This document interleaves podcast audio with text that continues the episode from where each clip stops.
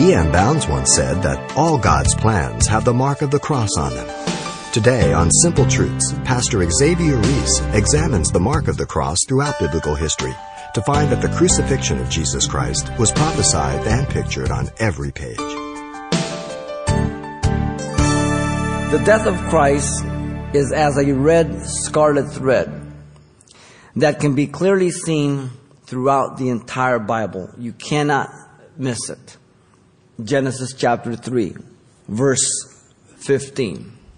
It says, The seed of serpent would bruise his heel, and then the seed of the woman, the Messiah, would crush the head of the serpent. The heel would be a temporary wound in the cross. The crushing of the head would be a destruction and a conquering over Satan as you move on in Genesis, in Genesis 22, as you know in typology, you have the substitute through Isaac. As Abraham walked the son for three days, seemingly dead in his own mind for three days, he tells the servants, I and the lad are going to go yonder and worship. Worship? You're going to go kill your son. And he says, and then we will return Romans says that he knew that God was even able to raise him up from the dead of need because he had promised Abraham. God can't lie. When they got up to the mountain, you know what Isaac said? Father, here's the fire, here's the wood, where's the sacrifice? And Abraham said, Son, God will provide himself a sacrifice. 2,000 years later, on the very same mountain, Jesus Christ was crucified. In the Exodus, we have it as the Passover, the Passover lamb whose blood was placed on the lintel and the doorpost of the house. And when the angel of death came by, he leaped over them, and no one was killed that was firstborn within it. And 1 Corinthians 5 7 makes a parallel to that. Jesus is our Passover lamb. Every sacrifice in the Old Testament spoke of the death of Christ. You have the sacrifice in Leviticus chapter 1 to chapter 6.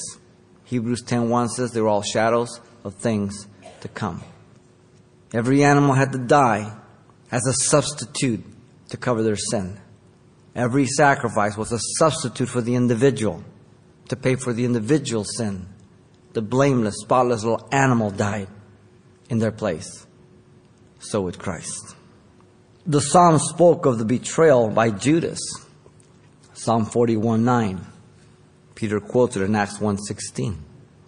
You can't miss Psalm 22 where it describes the crucifixion and the death by crucifixion to the detail.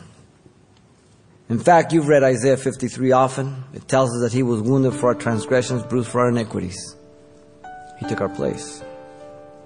Zechariah 11, 12 through 13 foretold of the price of the betrayal, 30 pieces of silver, and the purchase of the potter's field.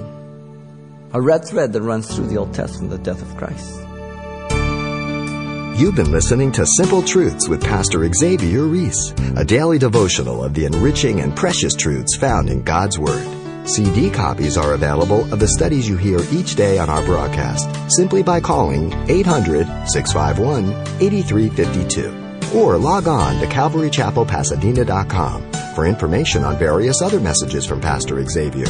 There, you'll also get information on our weekly services, announcements, even hear this program again at the radio listings link. It's all at CalvaryChapelPasadena.com. And join us next time for more Simple Truths.